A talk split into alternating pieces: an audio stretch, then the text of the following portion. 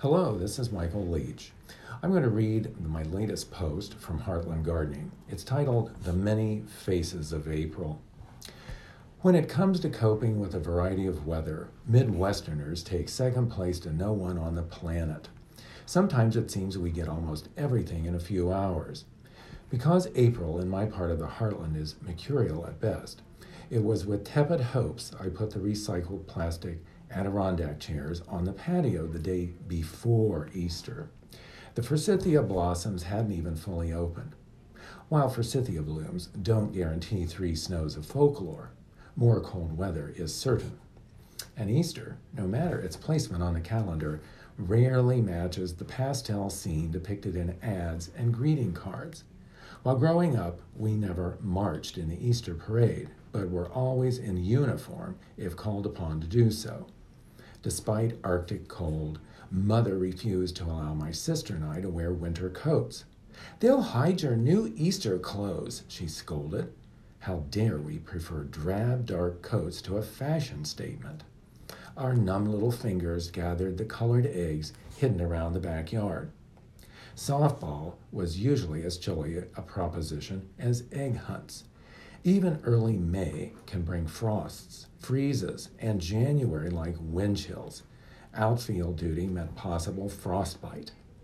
So, putting the chairs out practically guaranteed the always crazy April weather would make them mere garden decorations for a while, not a spot for comforting rest from chores or savoring the beauty of spring flowers on balmy days. The variety of meteorological offerings that followed, however, was awe inspiring. Monday after Easter, several inches of snow transformed the garden into a Christmas card scene. Sure hope the White Christmas fans have had their fill of the four letter S word, I growled. Tuesday brought a quick warm up, rounds of flooding rains, hail, violent winds, and a small tornado touching down at evening rush hour just three miles from home. Fortunately, there were no injuries, though this twister damaged buildings and toppled power lines. On Wednesday, snow flurries were blowing again. At least the snow didn't stick to pavements. The only atmospheric condition that failed to materialize was pleasant, as in shirt sleeve weather. There's something especially depressing about the mixed metaphor of snow crusted patio furniture. The surreal extends to the daffodils and other flowers who do imitations of the yoga pose downward dog. Perhaps I need counseling. Little wonder that St. Louis native and Nobel Prize winning poet T.S. Eliot penned, April is the cruelest month. Such a thought probably arose after enduring a Midwest winter that never wanted to end, and an April that was anything but spring like. He eventually moved to temperate England but even the mother country had cruel snowstorms and deadly chills this winter. Another poet of our region came through the winters and uncertainties of April, seeing a brighter side.